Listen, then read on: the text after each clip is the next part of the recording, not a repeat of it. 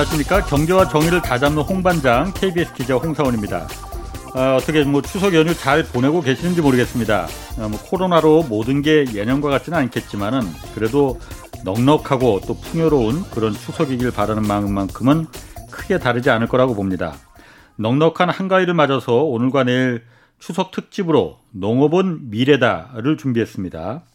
기후 변화와 식량 문제 등이 사회 문제가 되면서 농업이 다시 주목받고 있고 어, 미국 실리콘밸리에서는 2000년 전후의 닷컴 붐을 잇는 차세대 비즈니스로 농업을 꼽기도 했습니다. 그래서 오늘 첫 시간에는 한국 농업의 경쟁력은 무엇인지 또 미래 농업이 나아갈 길은 무엇인지 좀 자세히 알아보겠습니다. 남재작 한국정밀농업연구소장 모셨습니다. 안녕하세요. 네, 안녕하세요. 예. 남재입니다. 예. 한국정밀농업연구소? 사실 저 처음 들어보거든요. 네네. 어떤 기관입니까? 예. 아, 요즘 스마트 농업이라고 많이 들어보셨을 텐데요. 네. 그 스마트 농업을 예. 농촌에 적용하기 위한 정책을 개발하거나 아니면 기업들이 농촌에서 네. 사업하기 위한 스마트 농업 전략을 연구하는 민간 연구기관입니다. 아, 그러니까 스마트 농업 그러니까 그 좀 더좀 좀 농업의 혁신 이런 네. 걸좀 적용하기 위한 그렇습니다. 아, 그렇군요. 그럼 먼저 좀 아, 단도직입적으로 좀 들어가 볼게요. 오늘 저희가 농업은 미래다라는 주제로 저희가 오늘 내일 특집을 하는데 네. 농업에 실질적인 경쟁력이 지금 있는 겁니까? 있다고 보십니까? 아, 저는 아주 크다고 아. 생각을 하고 있습니다. 예, 예. 그, 그걸 아마도 농업에 대해서 여러 가지 시각들이 있을 텐데요. 예. 제, 제 관점에서 농업은 굉장히 가, 가능성이 굉장히 큰 사업이고 네네. 그것 때문에 아마 아시는 분들은 아시겠지만 농업 스타트업들이 예. 그 굉장히 많이 뭐 등장했다 그럽니까? 네네. 그 투자도 네. 굉장히 많이 일어나고 있고요. 그래서 아 제가 생각할 때는 많은 분들이 점점 더 많은 분들이 농업의 미래에 대해서 긍정적으로 보고 있지 않나 생각하고 있습니다. 구체적으로 좀 그 우리 농업의 그, 경, 그 경쟁력이 뭐다 이렇게 좀 말할 수 있는 건 뭐가 좀 있을까요? 농업 자체를 먼저 들여다보면요. 예. 우리나라가 온실 면적이 중국을 제외하고는 사실 세계 제일 큰 면적을 가지고 있거든요. 온실? 그럼 예. 비닐하우스 그 예. 비닐하우스나 예. 유리온실 같은 예, 것들입니다. 예. 그게 5만 5천 헥타르 정도가 되는데 예. 이게 거의 중국 제외하는 거의 가장 높은 수준이고 또 예. 기술 수준도 굉장히 높은 수준으로 와 있습니다. 예. 사실 거기에서 생산되는 뭐 다들 아실 텐데 요즘 딸기가 굉장히 인기가 많지 않습니까? 우리나라 딸기들이 동남아시아 내런데 굉장히 인기가 좋거든요. 또 우리나라 토마토, 방울토마토 같은 것들도 일본에 아닌 동남아시아 수출이 되고 있고요. 예. 그래서 이런 부분에서 굉장히 좀 농업 생산 쪽에서는 예. 시설 원해 분야에서 굉장히 강점을 가지고 있다고 생각하고 있고요. 예. 또 기후가 좀 나빠지면은 사실 시설에서 생산되는 것들이 점점 더 경쟁력을 가지고 있거든요. 그래서 예. 우리나라는 이미 어. 그런 기본적으로 좋은 환경을 가지고 있다. 어. 이렇게 생각되고 있고요. 예. 네, 그렇습니다. 그리고 뭐 딸기만 해도 예전에는 거의 수출을 못하던 작물이었지만 지금은 거의 600억 정도가 수준이 어. 굉장히 큰 작물이고요. 예. 예. 그 외에도 또 우리나라 농업의 또 긍정적인 면 중에 하나는 농업 연구기관들이 굉장히 강하다 그럽니까? 농업 R&D 능력이 아, 연구개발 예. 능력이 굉장히 크고 그래서 연간 매년 한 1조 원 정도가 연구개발에 투자가 되고 있거든요. 예. 이 정도 투자되는 농업 분야에 투자되면은 이것도 거의 세계에서 몇 번째를 다툴 정도로 예. 굉장히 큰 규모죠. 어. 그러니까 기술적으로 굉장히 많이 축적돼 있다는 생각이 들고요. 예. 그래서 이걸 어떻게 잘 활용해 가지고 예. 이제 수출이라든가 아니면 농업 분야의 혁신을 일으켰느냐 음. 이게 굉장히 중요한 관건이라 생각되고 있고 예. 여기에 아, 젊은 스타트업 계신 분들이 ICT 분야라든가 다른 분야에 있던 분들이 많이 뛰어들었고 굉장히 좀 성과를 내고 있는 것 같습니다. 예. 네. 음, 그러니까 우리가 흔히 말하는 그 농업하면 먼저 이미지가 떠오르는 게 벼농사, 쌀농사거든요. 네. 그러니까 그 분야 말고도 그러니까 다른 그런 것도 아까 말씀하신 대로 딸기 농사나 이런 부분에 대해서 굉장히 좀 기술적인 그리고 좀 강점을 갖고 있다 이렇게 보면 되는 건가요? 그렇죠. 네, 음. 그렇습니다. 왜냐하면 일반 국민들이 대부분 농경지를 보시면은 예. 들판에 가면 대부분 벼를 가장 그렇죠. 손쉽게 어. 보지 않습니까? 그걸 농업이라고 우리 생각합니다. 네, 그렇죠. 근데 네. 실제로 농, 그 벼가 이제 가장 큰 농산물 중에는 가장 큰 비중을 차지하고 있거든요. 예. 그렇지만은 벼는 사실 그 그렇게 비싼 작물은 아니다 보니까 예. 또 면적마다 생산되는 양이 일정하고 곡물 가격은 항상 일정 수준을 유지하고 있지 않습니까? 예, 예. 거기서는 사실 새로운 수익, 추가적인 수익을 만들어내기가 쉽지는 않고요. 예. 약간 어, 떻게 비용을 줄일 어. 거냐는 관점이 남아 있고 음. 새롭게 부가가치를 만들 수 있는 새로운 영역들이 많이 있는데 예. 그게 시설 원예 분야가 있었고 아하. 축산 같으면 이제 한우 분야 음. 어떻게 품질 좋은 예, 예. 고기를 만들어낼 거냐 음. 이런 것들도 있고 그 외에 농업 전후방 산업이라고 우리가 얘기를 하는데 이점그 후방 산업에 있는 영역들 종자라든가 아니면 농기 같은 영역들이 있지 않습니까? 예, 예, 이것들이 사실은 이 농업에 연관되는 산업인데요. 예, 그러니까 예. 이런 어. 산업이 농업의 경쟁력을 가지는데 굉장히 중요하거든요. 그렇죠. 예. 그래서 일반 국민들이 농토를 바라볼 때는 그참 멈춰 있는 것 같지만 실제로 이 음. 후방 산업에서는 굉장히 큰 혁신이 일어나고 있고 대부분의 R&D가 이쪽에 다 투자되고 있거든요. 아, 그 뒤에 농, 농기계 이런 것도 그러니까 같은 농업 산업이겠네요. 농업 아. 산업의 일부로 예, 예. 일부이고요. 그리고 종자, 예. 종자 시장이 굉장히 크지 않습니까? 예, 예. 그것도 굉장히 큰 산업이고 어. 그래서 그것들은 또 바이오 산업하고 또 연결이 되게 되거든요. 그렇죠. 예. 그러니까 요즘 바이오 산업이 또 굉장히 인기지 않습니까? 그러다 보니 그것 때문에 농업 바이오 기업에 대해서도 투자가 굉장히 많이 이루어지고 있고요. 그렇군요. 네. 그러면 우리가 흔히 보면은 아까 제가 왜 우리 한국 농업의 경쟁력이 있느냐 이걸 물어본 이유는 네. 어, 우리 흔히 뉴스에도 많이 나오지 않습니까? 그러니까 한국의 농업은 다 가족끼리 하는 네. 그리고 또 요즘 농촌의 젊은이들도 별로 그렇게 많잖아요. 요즘은 많이 내려간다고는 하지만은 네, 그래도 네. 어쨌든 그래도 절대적으로 가족끼리 하는 가족농인데 네. 외국에 다 그 우리가 흔히 미국만 보더라도 헬리콥터로 농약 뿌리고 그야말로 음. 대규모 그 기업농들이 많이 하고 있지 않느냐. 네. 그런 거하고 우리가 어떻게 경쟁이 되겠느냐. 이런 어쨌든 그 의식이 박혀 있거든요. 저만 해도. 아. 그리고 우리나라는 그런 기업들이 이렇게 들어가서 그 농업에 들어갈 수 있는 그런 여건 좀 안 돼서 안 들어가는 겁니까? 아니면 뭐 안 들어가는 이유가 뭐가 있는 건가요? 어, 그러니까 기업은 농업 생산에 직접 참여하기는 어렵거든요. 예. 농업이라는 기업이라는 건 우리가 기업이 정의를 내릴 때 그 직원을 고용을 하지 않습니까? 예, 예. 직원을 1년 내내 예. 월급을 줘야 돼요. 12달을. 예, 예. 근데 농업이라는 거는 농사 잡기가 보통 길면 석 달, 넉 달이잖아요. 예, 예. 길어도 예. 6, 개월이안 하죠. 예. 이렇게 짧기 때문에 만약에 기업이 살농사를 지, 을 경우에 벼농사를 지을 경우에는 예.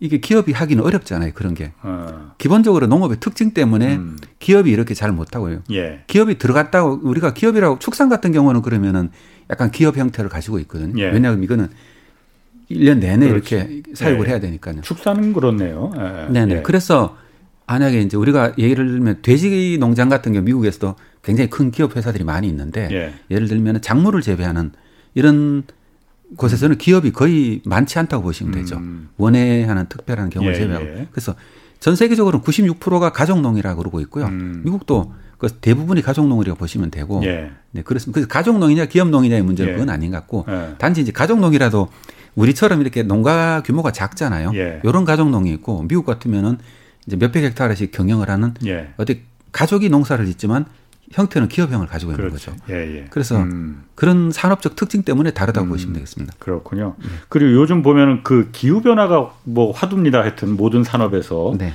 그 기후 변화 때문에 이제 농업이 다시 주목받고 있다고 하는데 네. 이 농업이 미래다라는 얘기도 결국은 기후 변화 시대 가 촉발했다 이렇게도 말을 해요. 이게 그 기후 농업이 이렇게 기후 변화 때문에 어떤 연관 관계가 좀 주목받는 이유가 어떤 연관 관계가 좀 있는 걸까요?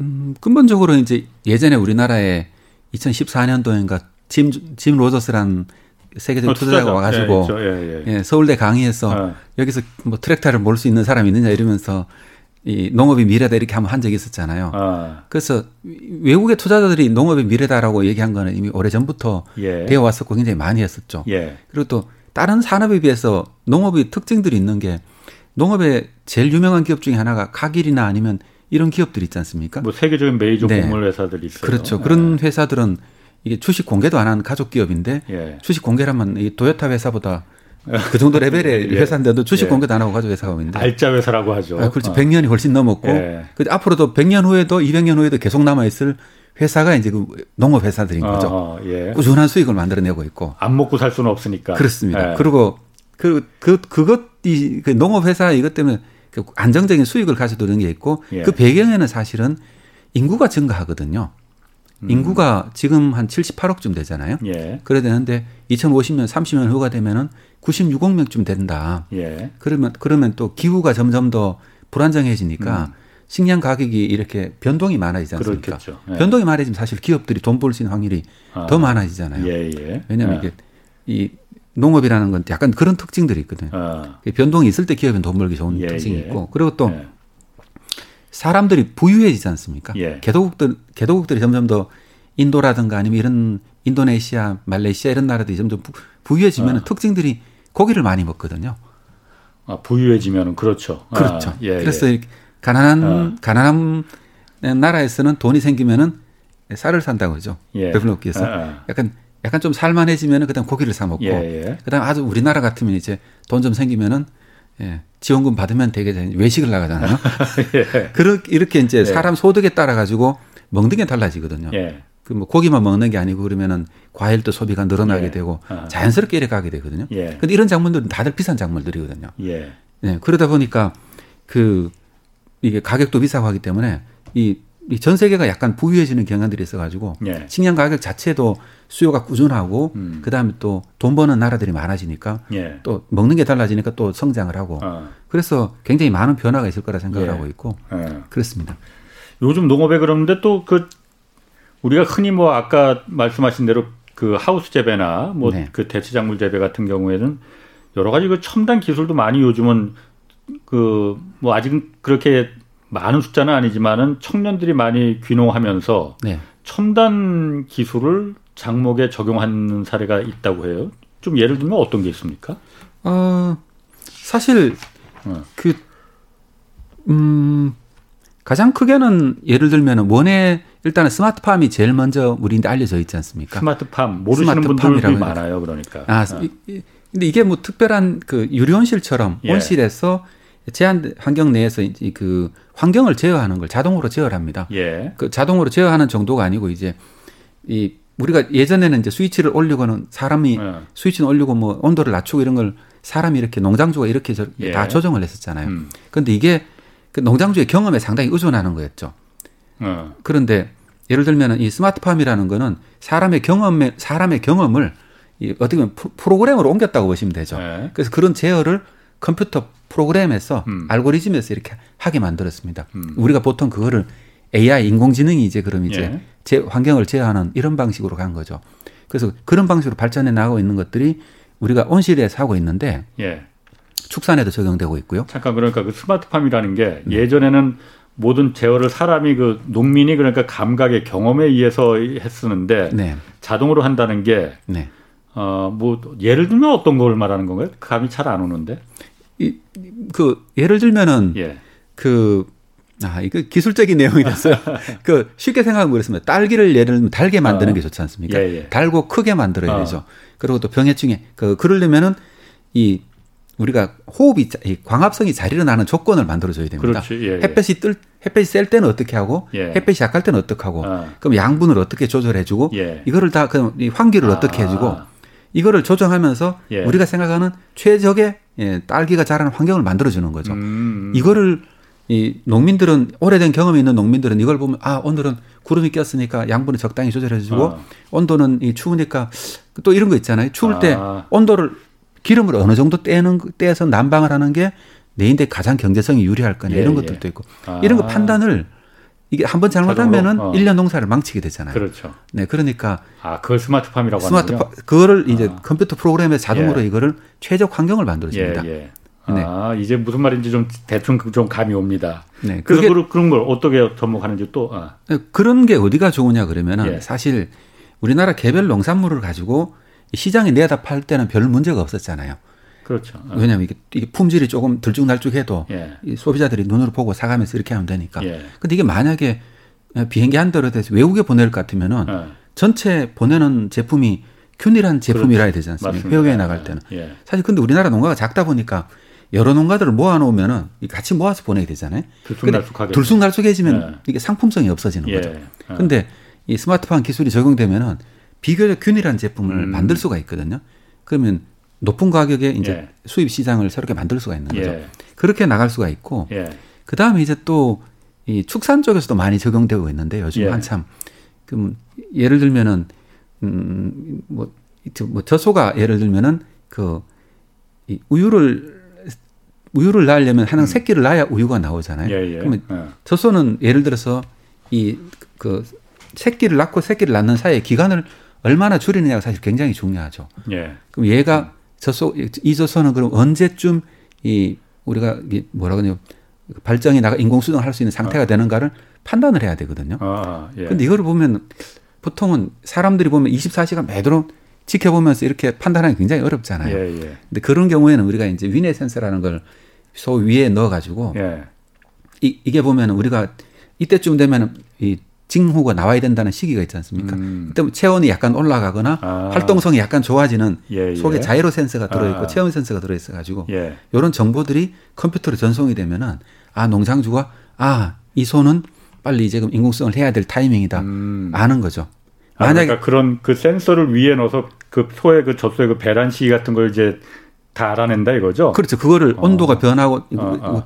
이 시기가 보면 며칠 그렇겠니까. 사이에 있을 거라는 걸다 예측할 수 있는데 예. 그럼 요 시기라는 걸 딱 아는 거죠. 예. 하루 이틀 사이가 넘어가 버리면은 또 한 달을 기다려야 되거든요. 예.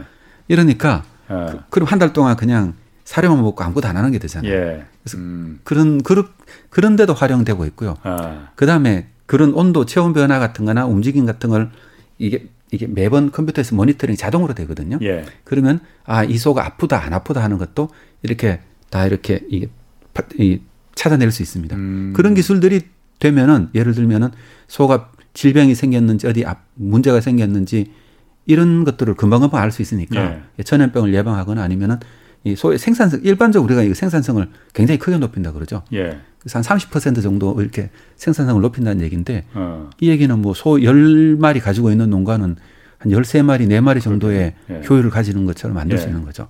어, 그러면 그런 어쨌든 아까 스마트팜이나 그, 그 젖소의 이, 그 이것도 우리가 축산 스마트팜이라고 어, 얘기합니다. 축산 스마트팜이나 이런 것도 뭐 그 외에도 여러 가지가 있겠지만은 네네.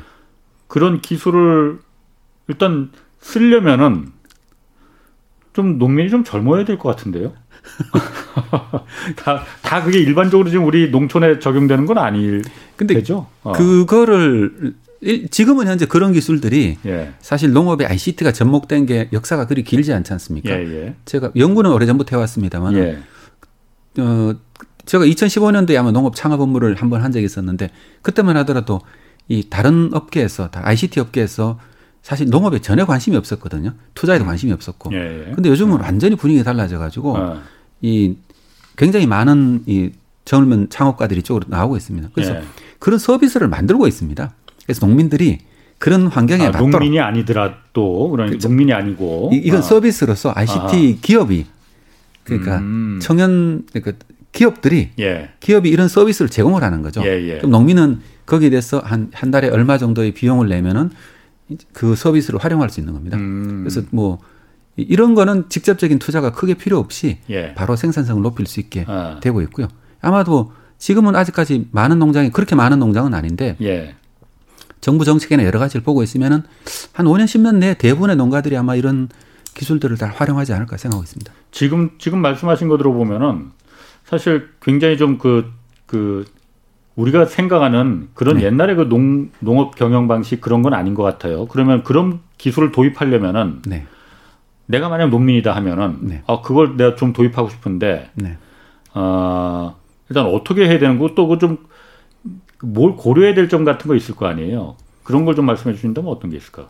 농민 입장에서는 사실 그 분야에 그 일단 축산 같으면 기본적으로 약간 규모가 크고 정보가 예. 굉장히 풍부한 그 뭐 뭐라면 직원들도 있고 하니까 예. 크게 문제는 없는 것 같아요. 이미 경영적 판단을 통해 가지고 그 축산 같은 경우는 예, 기술을 도입할까? 왜냐면 축산은 농가는 규모가 꽤 크거든요. 그렇죠. 예. 예, 크, 크고 그다음에 이제 원예 농가 같은 경우가 이제 이 약간은 좀 그런 것 같아요. 왜냐하면 작은 농가들이 있기 작은 농가들이 원예 하우스 농가들이 많기 때문에 예. 그런 농가 같은 경우는 정부에서 기본적으로 그래 이 뭐 대번에 이렇게 일한한 한 번에 그 우리가 이 첨단 시설을 다 갖추는 건 굉장히 비용 효율적으로 맞지 않거든요. 예. 왜냐하면 이게 투자 대비 효율성이라는 게 나오기 때문에 예. 그래서 작은 농가들인데는 기본적으로 아주 간단하게 이 원격 제어 같은 것들 예. 이걸 좀 편리하게 만드는 정도의 시설을 보급하고 있고요. 예. 그뭐 우리가 얘기 1단계라고 얘기를 하는데 예. 그다음에 약간 좀좀 규모가 있는 농가인들은 그보다 약간 좀 자동화가 많이 된 시설, 비용이 투자되는 걸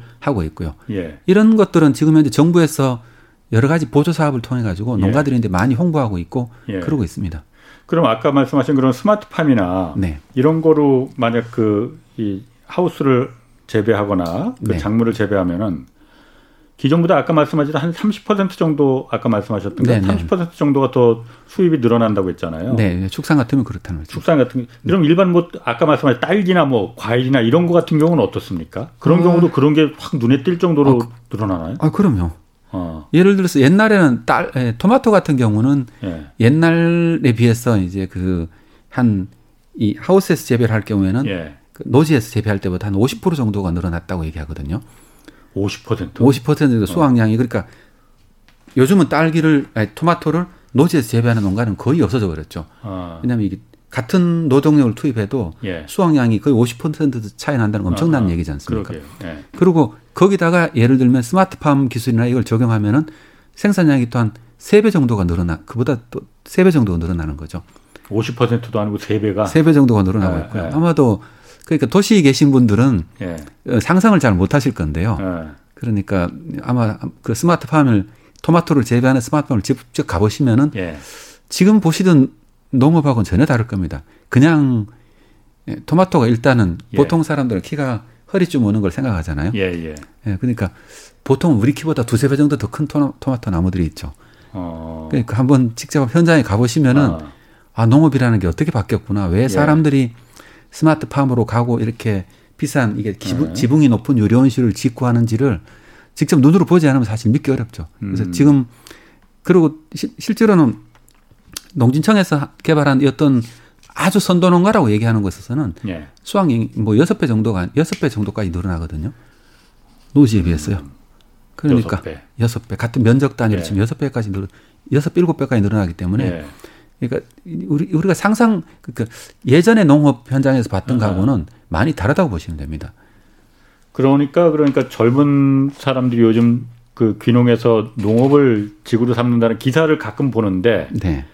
그런 게 그런 어떤 생산성이나 수입이 되니까 하는 거겠군요. 그렇죠. 젊은 청년 같은 경우에는 예. 그래서 귀농 귀농도 여러 가지 형태들이 있지 않습니까? 예, 예. 약간 연세 있으신 분들은 이제 약간 더그 생활 때문에 삶 때문에 약간 가는 거고 예. 청년들 같은 경우에 사실은 유유자적한 삶을 살자고 농촌에 가, 가는 그런 것도 있겠지만은 소득이라는 게 굉장히 중요한 역할을 하잖아요. 그렇죠. 예. 를 들면 그런 그 초기 단계에서는 약간 정부 청년이 농촌에 갈 경우에는 정부 융자 지원이라든가 기술 지원 같은 게 상당히 많이 포함되어 있거든요. 예.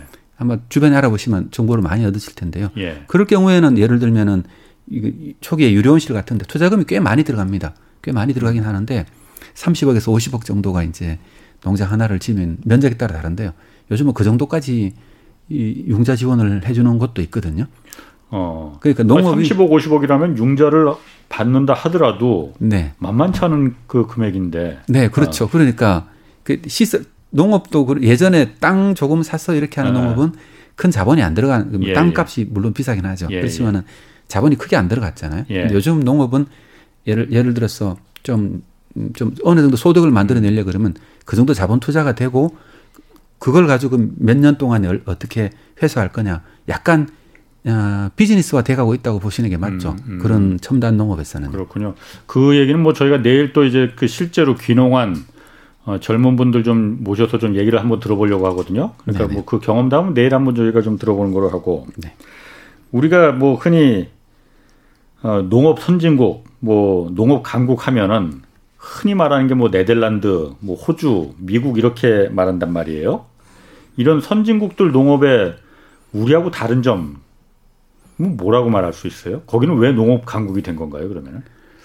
우리나라도 원예 산업이나 축산 같은 경우에는 예. 선진국하고 굉장히 많이 닮아가고 있거든요. 예. 사실 우리나라가 농업 전문가들이나 농민들이 네덜란드나 독일이나 정말 많이 벤치마킹 이란 여행으로 굉장히 많이 갔었죠. 저희 텔레비전 그 프로그램에서도 많이 만들었어요. 맞습니다. 맞습니다. 농업 강국은 뭐 거기는 덴마크는 어떻게 해서 네, 낙농 네. 강국이 됐나. 낙농 뭐. 강국.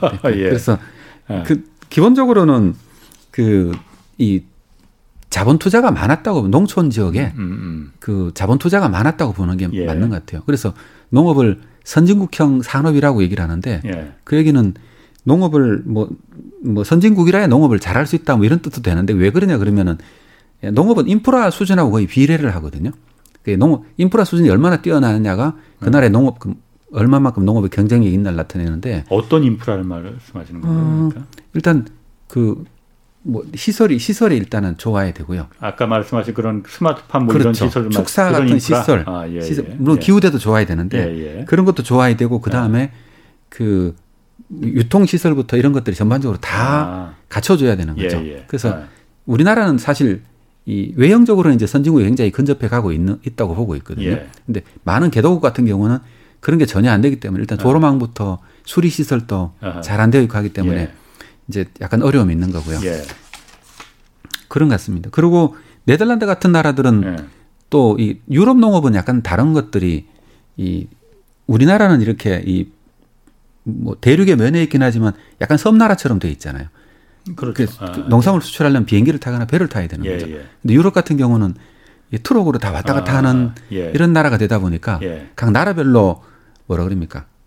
최적화된 어떤 음. 생산 체계를 가지고 경쟁력이 있는 부분에 집중 투자를 했다는 게 있는 것 예. 같아요. 아. 네덜란드 같으면은 아. 원예 산업이나 화해 산업에 집중 투자를 했고 예. 덴마크 같은 축산에 아. 예, 집중 투자를 했고 독일 같으면 이제 약간 대규모 하는 예. 축산이나 이제 곡물 산업들, 프랑스 같은 것들 예, 예. 이런 쪽에 이게 집중 투자를 해가지고 예. 그 그런 농업들을 만들었는 것 같아요. 음. 근데 우리나라는 이제 이 시장이 제한돼 있고 예. 그런 게 없다 보니까 한 이 좁은 국 농경지 내에서 모든 걸 다 갖춰야 됐었지 않습니까? 예, 그러다 보니까 이제 규모가 여러 가지 품목을 하다 보니까 규모가 작은 작은 농가들이 많이 있을 수밖에 없거든요. 그렇죠. 그게 이제 아마 규모가 그래서 저는 선진국하고 가장 큰 차이라고 생각합니다. 어, 절대 규모가 그러니까 너무 작은 잘게 잘게 나눠져 있기 때문에 그 시너지 효과를 못 낸 거다. 그렇죠. 아무래도 투자 대비 그리고 또 이 농기계 농기계는 굉장히 비싸거든요. 그렇죠. 트랙터 같은 어. 경우는 5천만 원, 뭐 음. 1억씩 하고 이렇게 하는데 부착기까지 붙이고 하면은 근데 그런 정도의 자본 투자를 하려 그러면은 예를 들면 규모가 좀 있어야 규모가 있어야 이게 예, 그렇지. 이게, 이게 투자 효율성이 예. 나오잖아요. 근데 우리 예. 농가들이 전반적으로 작다는 게 아직까지 문제였고요. 예. 그러다 보니까 요즘은 그 새로 진입하는 농가들은 청년들 같은 경우에는 그렇게 농업을 농사를 지어간 사실은 뭐 기존에 농사 짓던 분들은 예. 괜찮은데 예. 새롭게 들어가시는 분이 그렇게 하기 상당히 어렵거든요. 어. 기대 수익 자체가 다르기 때문에 그렇습니다. 그러게요. 네, 그래 그, 그 문제 때문에 차이가 나고 있고. 그래서 유럽은 근데 우리보다는 좀 더 앞서가지고 예. 이게 농장이 많이 규모가 됐다 그럽니까? 어. 그래서 유럽은 5%의 농업 이렇게 얘기를 하긴 하는데 무슨 5%의 농업? 그래서 쉽게 생각하면은 예. 유럽은 그러니까 평균적으로 보면은 예.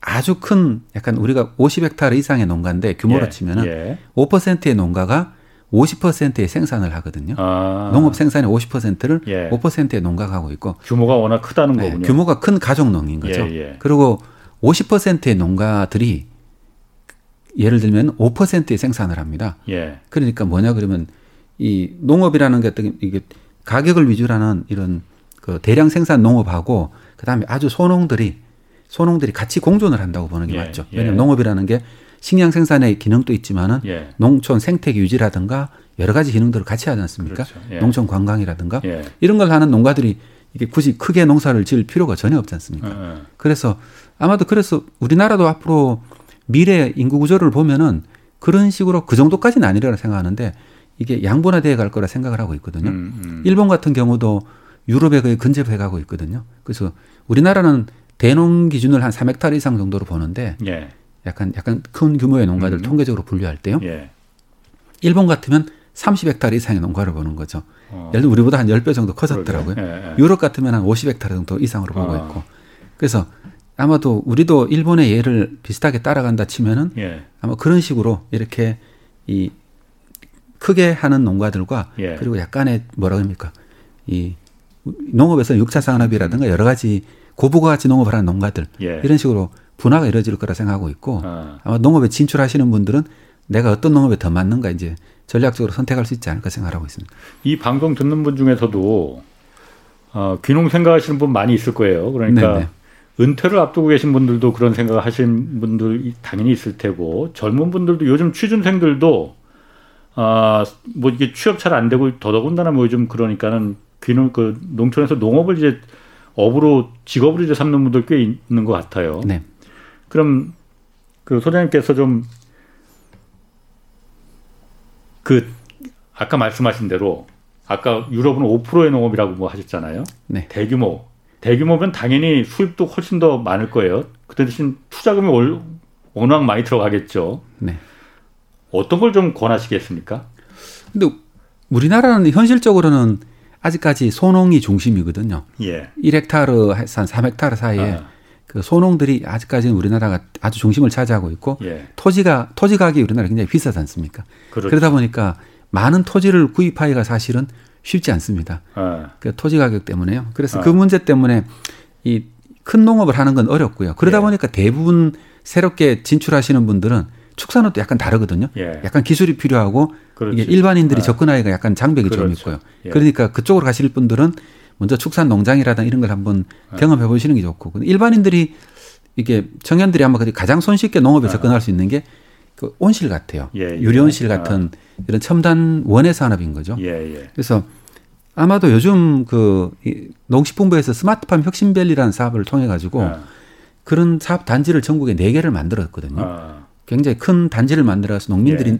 그 청년들이 있는데 일정 부분을 분양을 해주고 그 1년 한 1년 정도 이렇게 직접 경영을 할 수 있도록 해주는 프로그램들도 있고요. 아 그러니까 스마트팜 단지를 조성을 해서 그 네. 일정 부분을 갖다가 좀 이렇게 나눠서 네. 그러니까 일종의 임대 같은 걸 임대 같은 그러니까. 거죠. 그리고 거기서 아. 경험을 자기가 직접 새롭게 하기보다는 네. 거기 와서 일정 정도 교육을 받, 아. 받고 다른 농장 가서 실습도 해보고 예. 그다음에 거기서 임대를 받아가지고 예. 한 1년 2년 정도 경영을 하는 거죠. 예. 그래서 직접 농부가 돼보는 겁니다. 아. 그렇게 해보고 물론 약간 300평 이상 되기 때문에 예. 그런 다음에 이제 자기가 판단을 해서 예를 들면 그동안 인, 인적 네트워크도 좀 사이고 할 거 아닙니까? 예. 그, 동안에 또 어디 가서 농토도 좀 구하고 예. 시설 투자금도 좀 마련하고 예. 그렇게 해서 독립할 수 있도록 음. 이런 지원 제도들을 가지고 있고 의성군에서도 경북 의성군에서도 네. 지자체 소멸 얘기가 많이 나오니까 의성군이 1순위 아니 맞습니다. 네. 그래서 거기서도 그런 프로그램을 진행했었고요. 아. 그래서 아.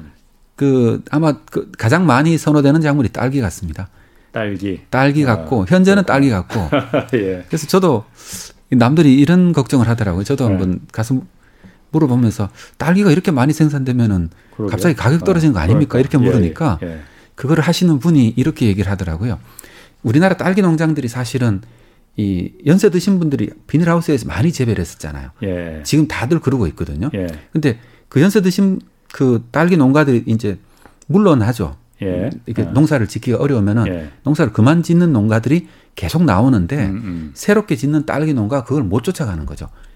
음. 그러니까 시장 그 시장 수요는 걱정할 필요가 없다. 음, 음. 당분간은 왜냐하면은 예. 농업이 기회일 수 있다고 생각하는 게 이 농촌 고령화가 굉장히 농민으로 치면 50%가 넘었고 농장주로 치면 60%가 넘었거든요. 예. 65세 이상이. 예. 그러니까 은퇴농들이 굉장히 많아집니다. 예, 예.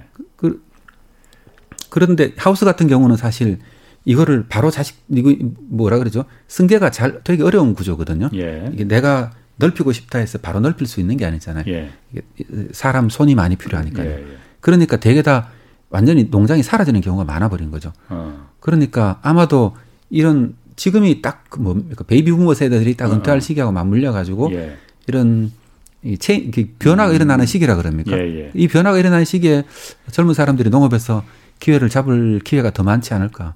그러니까 딸기가 암만 그 많이 그 뛰어든다 하더라도 네. 은퇴하는 은퇴농들이 많이 지금 생기는 시점이니까 네. 그 걱정은 안 해도 된다. 당분간은 그 걱정할 필요 네. 없다고 얘기를 하고 있고 그렇군요. 또 그거를 담당하시는 분들은 보면은 이 딸기가 충분히 수출 경쟁력이 있다고 얘기를 하거든요. 음. 왜냐 품종 우리나라가 특히 연구비 투자가 굉장히 많다고 말씀드렸잖아요. 예. 그러다 보니까 품종 개발이 굉장히 뭐 세계 넘버원 수준이거든요.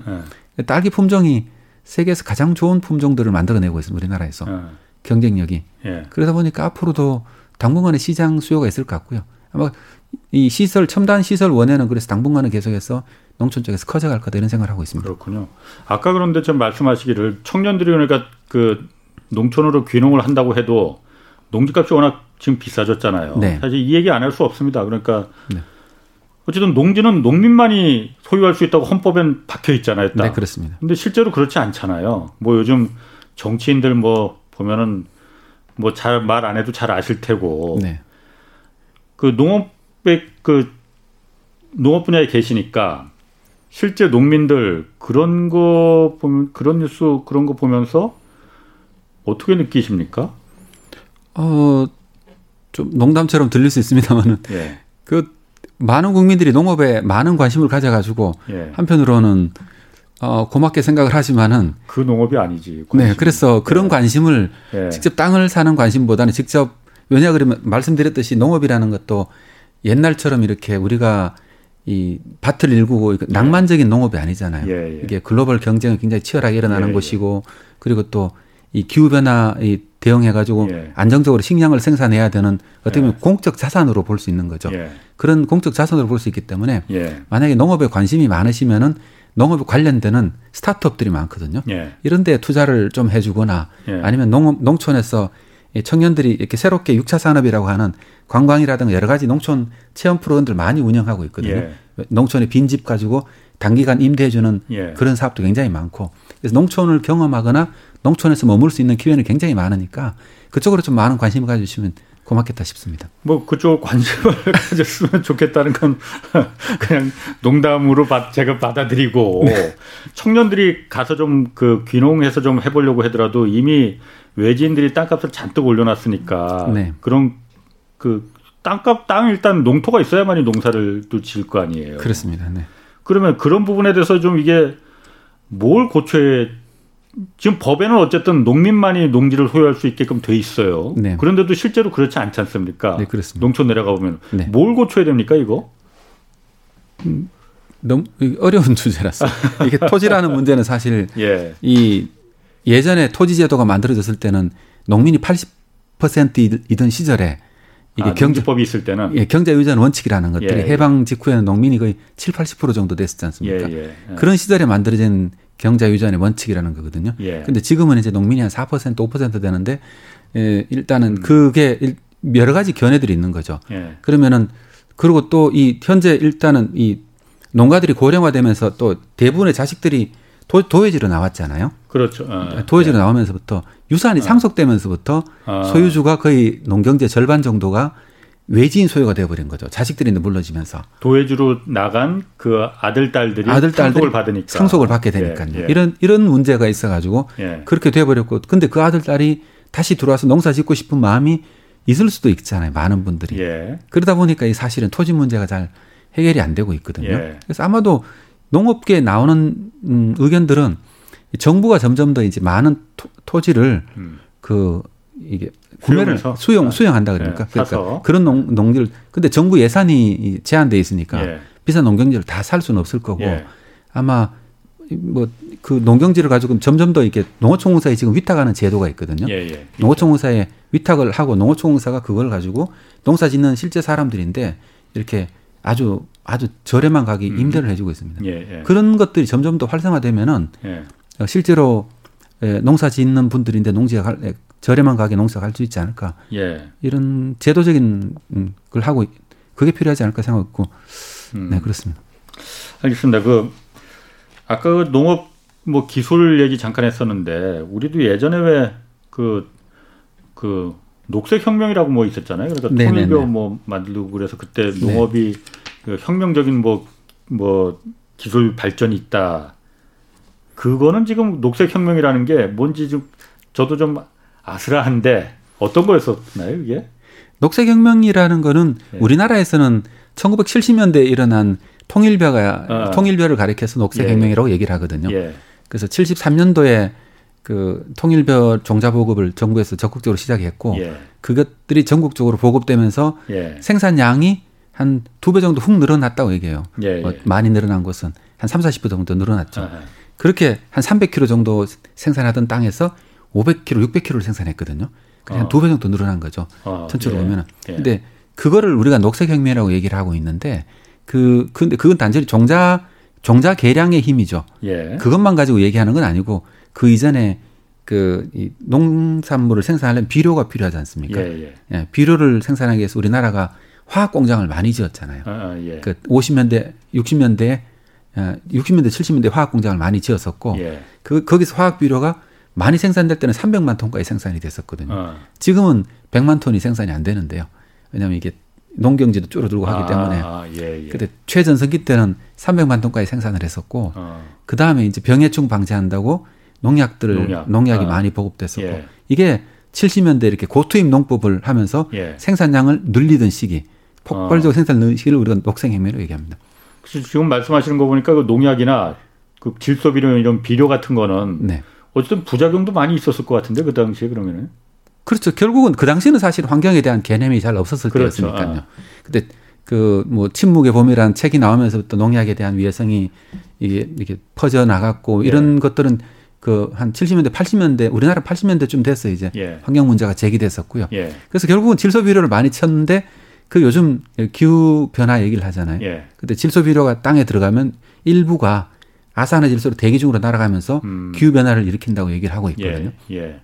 그런 환경 문제를 일으켰고 또 질소 비료 중 일부는 하천으로 흘러가 가지고 예, 예. 부영양화라는 걸 일으켰고요. 아. 농약이라는 것들은 나오면서 생태계에 약간 그 이게 교란을 많이 시켰죠. 예. 그것 때문에 이 친환경적으로 어떻게 재배할 것인가 하는 기술들이 90년대부터 농업 쪽에서 꾸준히 되어 왔고 예. 지금 또 어, 아마도 탄소 중립이라는 얘기들 많이 들으셨을 예, 텐데요. 그걸 하기 위해서는 어떻게 질소 비료를 줄일 거냐, 어떻게 가축 분뇨의 영향을 줄일 거냐, 어떻게 하면은 농약을 적게 쓰고 아니면 생물 농약들 있잖아요. 예, 예. 이런 바이오 제재를 써가지고 병해충을 방지하는 방식으로 갈 거냐 이런 것들이 이제 굉장히 중요한 이슈로 떠오르고 있습니다. 음, 그때 지금 말씀을 하니까는 제가 기억이 나는데 그 통일bio 있잖아요. 네. 통일bio 요즘은 통일bio 안 심죠? 아 요즘은 안 심습니다. 왜 그 통일료는 왜 없어진 거예요? 그거는? 어 그때 그것 때문에 그 만성적인 식량난 뭐 그 쌀 부족 해결됐다 뭐 그래서 네 그렇죠. 그랬었는데 네. 네. 그 통일료는 이 이 품종 자체가 예. 그 우리나라 사람 입맛에 잘 맞지 않았거든요. 그 우리가 아. 이게 우리가 보통 예. 인디카, 자포니카 이렇게 얘기를 하는데 예. 통일변은 그 월남에서 우리가 안남미 그러고 아, 얘기를 하잖아요. 안남미, 예. 동남아시아 가면 길쭉한 살 있지 않습니까? 그 날아다니는 살. 네, 네. 그걸 기반으로 만들어진 아. 살 품종이거든요. 예. 그러다 보니까 우리나라 사람 입맛에 잘 안 맞았고요. 예.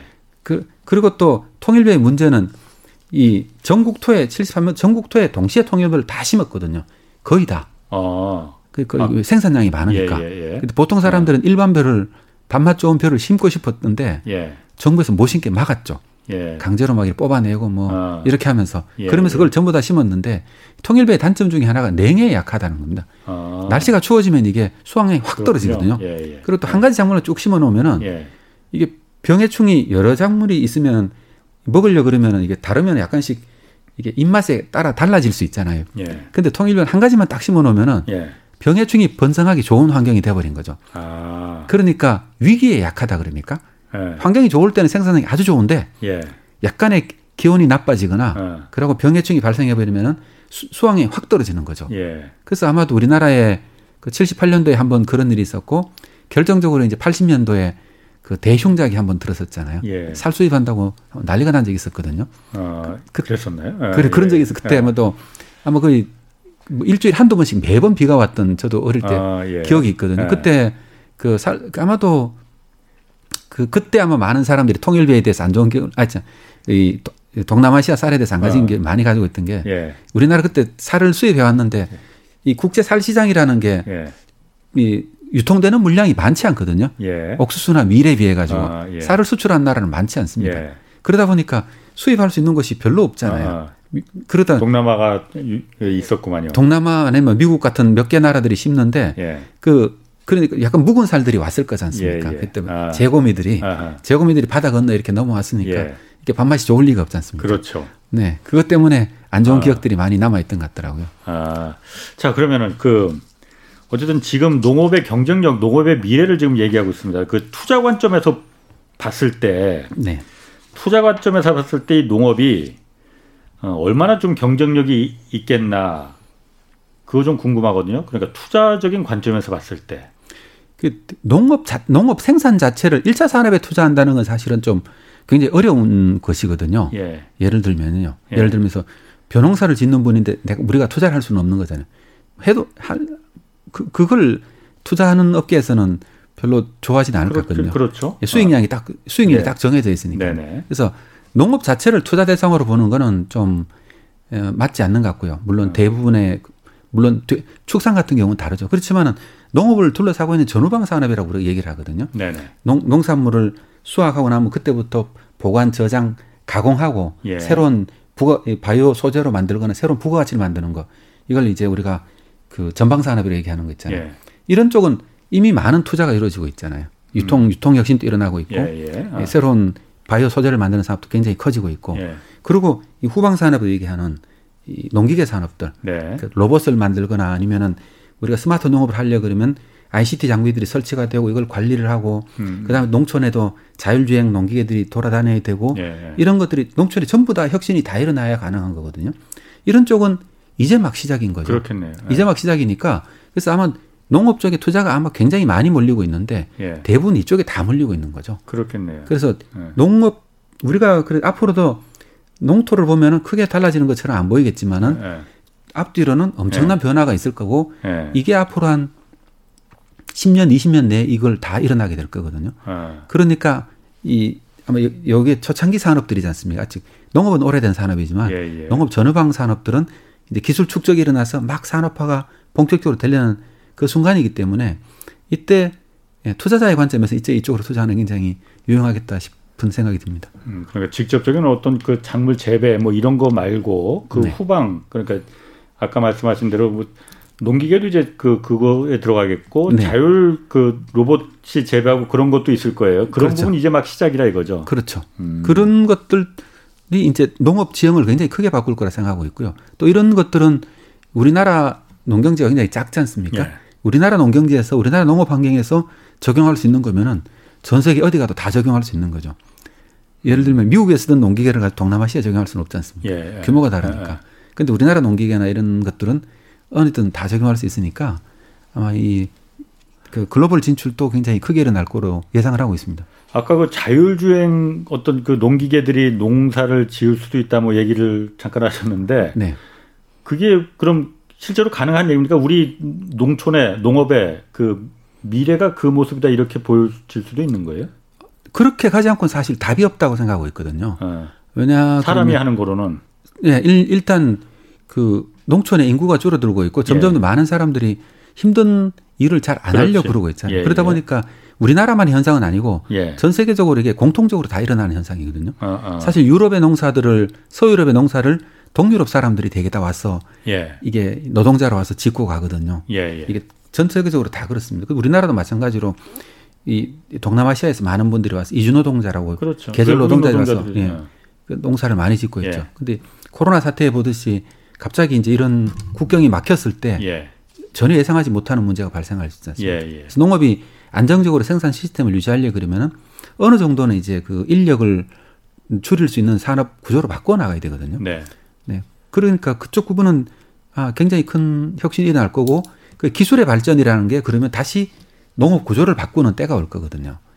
지금의 혁신이 농업 구조를 바꾼다. 그렇죠. 네. 그렇죠. 지금은 농업이라는 거는 그 농업 농업의 우리나라 농업이 왜 이런 구조를 가지고 있냐 그러면은 결국 우리나라 농, 이 농경지 구조나 아니면 인프라 특징들하고 그 다음에 예. 이런 것 때문에 이 기술 농기계 쓸 수 있는 농기계들이 제한되고 예. 노동력 구조에 다 연관이 돼 있잖아요. 예, 예. 근데 이제 만약에 큰 하나의 그 이거를 이런 구조를 깨는 기술들이 만들어지고 있는 거죠. 예. 저는 농업용 로봇 같은 경우는 일본 같으면은 2025년부터 이제 본격적으로 이 활용될 수 있을 거라고 얘기를 하더라고요. 어. 지금은 연구되고 있는 것들은 아마 유튜브 보면 굉장히 많은 모델들이 나와 있거든요. 어.